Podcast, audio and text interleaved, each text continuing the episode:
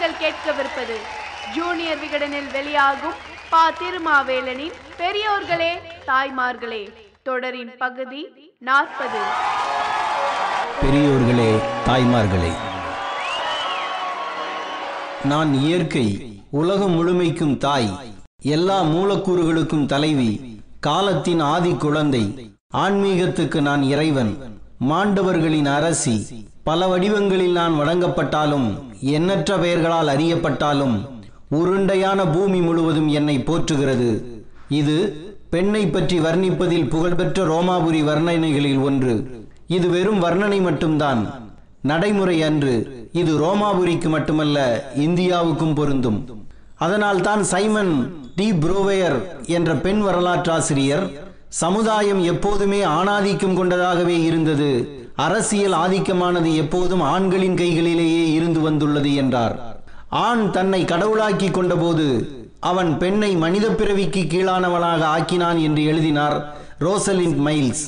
உலகம் முழுக்க இருக்கும் ஒவ்வொரு இனப்பெண்ணையும் ஆராய்ந்த மைல்ஸ் காஸ்மோபொலிட்டன் இதழின் ஆசிரியராக பல ஆண்டுகள் இருந்தவர். அவர் ஒரு புத்தகம் எழுதினார் அதன் பெயர் அபாயம் ஆண்கள் பணியாற்றுகிறார்கள் என்பது. ஆம் ஆண்கள் மட்டுமே பணியாற்றிய அரசியலில் குறிப்பாக தமிழ்நாட்டு அரசியலில் பெண்களும் நுழையும் வாசலை திறந்து வைத்தது நீதி கட்சி ஆட்சி. இந்தியாவில் வேறு எந்த மாகாண அரசாங்கங்களும் பெண்கள் வாக்களிக்கலாம் என்ற தீர்மானம் போடுவதற்கு முன்பு பெண்களும் தேர்தலில் போட்டியிடலாம் என்று அதிகாரம் வழங்குவதற்கு முன்பு முந்திக் கொண்டது சென்னை மாகாணம்தான். உலகில் பாலின சமத்துவ கோட்பாடு எப்போது மகுடம் சூட்டப்படுகிறதோ அதே காலகட்டத்தில் தமிழகத்திலும் அது அரியணை ஏறுகிறது.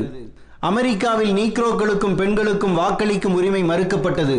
சம உரிமை குழு நடத்திய போராட்டங்களின் விளைவாக அமெரிக்க அரசியல் அமைப்பில் எழுபத்தைந்தாவது திருத்தம் செய்யப்பட்டது. அதன்படி நிற அடிப்படையில் வாக்குரிமை மறுக்கப்படக்கூடாது என்றதே தவிர பெண்களின் வாக்குரிமைக்கு அது இடமளிக்கவில்லை. அதன் பிறகு நடந்த போராட்டங்களின் விளைவாக உள்ளாட்சி தேர்தல்களில் பெண்களுக்கு வாக்களிக்கும் உரிமை கிடைத்தது. ஆயிரத்தி தொள்ளாயிரத்தி இருபதாம் ஆண்டு ஆகஸ்ட் மாதத்தில் அமெரிக்க நாடுகளில் உள்ள அனைத்து பெண்களுக்கும் வாக்களிக்கும் உரிமை உண்டு என்ற சட்ட திருத்தம் நிறைவேற்றப்பட்டது. ஆயிரத்தி எண்ணூத்தி ஐம்பதாம் ஆண்டில் இருந்து இங்கிலாந்து பெண்கள் வாக்குரிமை கேட்டு போராடினார்கள். பெண்களுக்கு வாக்குரிமை கூடாது என்று லிபரல் கட்சி தொழிற்கட்சி போன்ற முக்கிய கட்சிகளை எதிர்த்தன. முப்பது வயது வந்த ஆண்களும் பெண்களும் உள்ளாட்சி தேர்தலில் வாக்களிக்கலாம் என்ற அனுமதி ஆயிரத்தி தொள்ளாயிரத்தி பதினெட்டாம் ஆண்டில் தரப்பட்டது. ஆயிரத்தி தொள்ளாயிரத்தி இருபத்தி எட்டாம் ஆண்டில் தான் இருபத்தோரு வயது நிறைந்த ஆண்களுக்கும் பெண்களுக்கும் வாக்குரிமை கிடைத்தது இங்கிலாந்தில். இந்தியாவில் என்ன நடந்தது என்பதை கவனியுங்கள். ஆண்களுக்கு சமமான வாக்குரிமை பெண்களுக்கும் வேண்டும் என்று மாண்டேக செம்ஸ்போர் குழுவிடம் ஆயிரத்தி தொள்ளாயிரத்தி பதினேழில் பதினெட்டு பெண்கள் மொத்தமாக போய் கோரிக்கை வைத்தார்கள். இதில் நான்கு பேர் ஐரோப்பியர்கள். இவர்களுக்கு தலைமை வகித்தவர் சரோஜினி நாயுடு. இந்த குழுவின் அறிக்கையும் பெண்களுக்கு வாக்குரிமை வழங்கவில்லை ஆனால் ஒரு சலுகையை வழங்கினார்கள். பெண்களுக்கு வாக்களிக்கும் உரிமை வழங்குவதை அந்தந்த மாகாணங்களின் முடிவுக்கு விட்டுவிடுகிறோம். புதிய அரசியலமைப்பு சட்டத்தின்படி அமைக்கப்பட இருக்கும் சட்டமன்றம் இதனை முடிவு செய்து கொள்ளலாம் என்று இந்திய சட்ட முன்வடிவின் பொறுப்பு குழு முடிவு செய்தது. அதுவரை பெண்கள் தங்கள் பெயரை வாக்காளர்களாக பதிவு செய்ய தடை இருந்தது. இந்த பிரிவை சென்னை தேர்தல் விதிகளில் இருந்து நீக்க வேண்டும் என்று ஆயிரத்தி தொள்ளாயிரத்தி இருபத்தி ஒன்னாம் ஆண்டு ஏப்ரல் முதல் நாள் சென்னை மாகாண சட்டசபையில் தீர்மானம் கொண்டு வந்தவர் எம். கிருஷ்ணன் நாயர். ஆண்களைப் போலவே பெண்களுக்கும் தகுதியின் அடிப்படையில் வாக்களிக்கும் உரிமை வேண்டும் என்று அவர் பேசினார். Doctor C. நடேசன் இதனை வழிமொழிந்து பேசினார். இது போன்ற கட்டுப்பாடுகள் தான் பெண்கள் பின்தங்கி இருப்பதற்கு காரணம். அடிமைத்தனத்தை உடைக்க முதற்படியாக அவர்களுக்கும் ஆண்களைப் போலவே வாக்களிக்கும் உரிமை தரப்பட வேண்டும் என்றார். அன்று ஆட்சியில் இருந்தது நீதி கட்சியாக இருந்தாலும் அவர்களால் நினைத்ததையெல்லாம் செய்ய முடியாது. எல்லா சட்டங்களையும் தீர்மானங்களையும் திருத்தங்களையும் பிரிட்டிஷ் அரசுக்கு பரிந்துரைதான் செய்ய முடியும். பிரிட்டிஷ் அரசு நினைத்தால் தான் நிறைவேற்ற முடியும். அமைச்சர்கள் முதலமைச்சரை தாண்டி பிரிட்டிஷ் அரசு தரப்பு உறுப்பினர் சட்டசபையில் இருப்பார். அவர் சொல்லும் பதிலுரைதான் பிரிட்டிஷ் அரசின் கருத்து. அன்றைக்கு அரசு தரப்பு உறுப்பினராக இருந்த டேவிட்சன் பெண்களுக்கு வாக்குரிமை வழங்க வேண்டும் என்ற கருத்துக்கு இன்னும் ஆதரவு அதிகரிக்கவில்லை. எனவே அரசாங்கமும் அதற்கு தயாராகவில்லை என்று சொன்னார். பின்னர் தீர்மானம் சட்டசபையின் முடிவுக்கு விடப்பட்டது. பெண்களுக்கு வாக்குரிமை தரலாம் என்ற தீர்மானத்தை ஆதரித்து நாற்பத்தி நான்கு வாக்குகளும் எதிர்த்து பதிமூன்று வாக்குகளும் கிடைத்தன. தீர்மானம் நிறைவேறியது. இப்படி ஒரு தீர்மானம் நிறைவேற்றப்பட்டது இந்தியாவிலேயே சென்னை மாகாணத்தில் தான் முதலில்.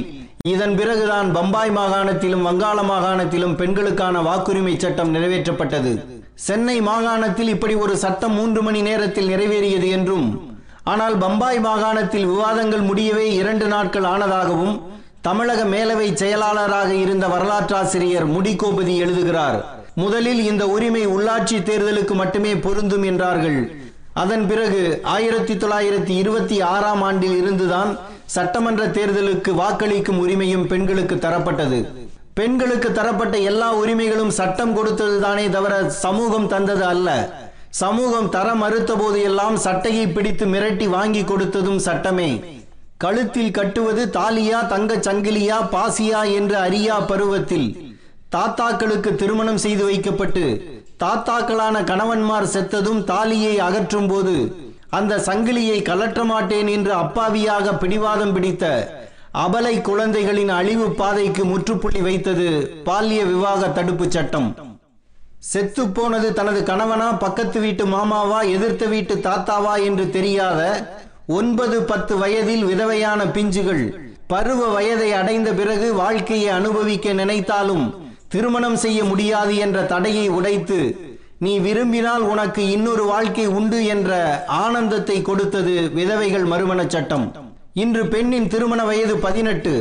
இந்த கட்டத்தை அடைவதற்கு பட்ட பாடு பதற வைப்பது.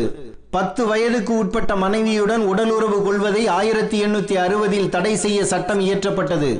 ஆயிரத்தி எண்ணூத்தி நாற்பத்தி ஒன்றில் அது பனிரெண்டு வயது ஆனது. சாரதா சட்டம் அதனை பதினான்கு வயது ஆக்கியது. பதினாறு வயது ஆகி அது பதினெட்டு ஆகி உள்ளது இன்று. ஆயிரத்தி தொள்ளாயிரத்தி இருபத்தி ஒன்பதில் உருவாக்கப்பட்ட சாரதா சட்டமே குழந்தை திருமணங்களை தடை செய்தது. கணவன் கொஞ்சி மகிழ்ந்தவனாக இருந்தாலும் கொடுமைக்காரனாக வாழ்ந்திருந்தாலும் அவன் செத்ததும் மனைவியும் குழிக்குள் போய் படுத்தால்தான் சொர்க்கத்தை அடைவாள் என்ற கொடூரத்தையும் அதில் அந்த மனைவிக்கு விருப்பமில்லை என்றால் உறவினர்கள் மொத்த பேரும் அவளை பலாத்காரமாக உள்ளே தூக்கி போடுவதும் அப்படியும் அடங்காவிட்டால் போதை மருந்து கொடுத்து மயக்கி கணவனை எரிக்கும் தீயில் கொண்டு போய் வைப்பதுமான அரக்கத்தனத்தை ஆயிரத்தி எண்ணூத்தி இருபத்தி ஒன்பதில் உருவான உடன்கட்டை ஏறுவதை தடை செய்யும் சட்டமே தடுத்தது. கணவன் செத்து போனால் அவனது விதவை மனைவிக்கு சொத்து வராது என்பதை சட்டமே உடைத்தது. பெண் சிசுக்களை கொல்லக்கூடாது என்பதை சட்டமே உடைத்தது. ஒரு குறிப்பிட்ட இன பெண்களை கோயிலுக்கு பொட்டு கட்டி அர்ப்பணிப்பதை தடுத்ததும் சட்டமே. இதன் தொடர்ச்சியாக வந்ததே வாக்குரிமையும் தேர்தலில் போட்டியிடும் உரிமையும். சாதி மதத்தின் பேரால் சாஸ்திர சம்பிரதாயங்களின் பேரால். கட்டுப்பாடு ஊர் வழக்கம் என்பதின் பெயரால் சமூகத்தின் சரிபாதியான பெண்குலத்தின் வாழ்க்கை கருவறை முதல் கல்லறை வரை ஒடுக்கப்பட்டது. அந்த தடுப்பணை இப்போது கொஞ்சமாவது உடைக்கப்பட்டுள்ளது. ஆனாலும் காலம் மாறிவிடவில்லை. பதினான்கு பதினைந்து வயதில் திருமணம் செய்து ஒரு கிலோவுக்கும் குறைவான பிள்ளைகளை பெற்றெடுக்கும் தாயை தருமபுரி விழுப்புரம் திருவண்ணாமலை பகுதிகளில் பார்க்கிறோம். வயதுக்கு வந்ததும் படிப்பை நிறுத்தும் கிராமங்கள் இன்னும் இருக்கின்றன.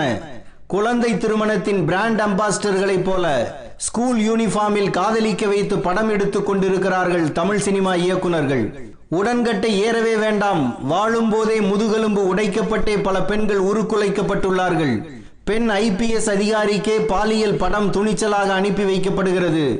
நகராட்சி தலைவராக இருக்கும் பெண்ணே கணவனின் முதுகுக்கு பின்னால் ஒளிந்து கொள்கிறார். இன்னும் வளர்ப்பு முறையில் மாற்றம் வரவில்லை. ஆண் பிள்ளையாக இருந்தால் புல்லட் கண்ணும் ரேஸ் காரும் வாங்கி தரும் பெற்றோர்கள். பெண் பிள்ளையாக இருந்தால் பார்பிடாலும் பிரின்சஸும் தானே வாங்கி தருகிறோம். என்ன இருந்தாலும் பொம்பளை பிள்ளை தானே என்று வளர்க்கிறோம். இன்னொருத்தன் கையில் பிடித்து கொடுக்கத்தானே போகிறோம் என்கிறோம்.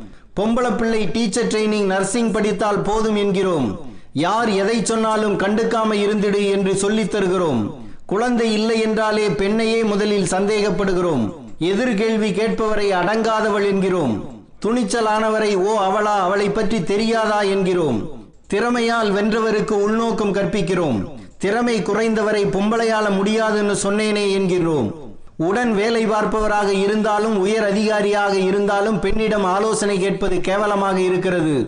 சரத்குமார் கட்சி ஆரம்பித்தால் நாட்டுக்கு பாடுபட வந்து விட்டார் என்கிறோம். அதே மாதிரி நக்மா வந்தால் நக்கல் செய்கிறோம். சிவகார்த்திகேயனுக்கு கூட்டம் கூடுவதை விட நயன்தாராவுக்கு கூட்டம் கூடுவது நமக்கு ஏன் அதிக கேவலமாக தெரிய வேண்டும்? இந்த ஆணாதிக்க மனதை எந்த அடக்குமுறை சட்டத்தாலும் மாற்ற முடியாது. ஆனால் ஒருவன் எத்தகைய ஆணாதிக்க மனிதனாக இருந்தாலும் இந்த உலகுக்கு அவன் வந்ததும் ஒரு பெண் வாசல் வழியாகத்தான்.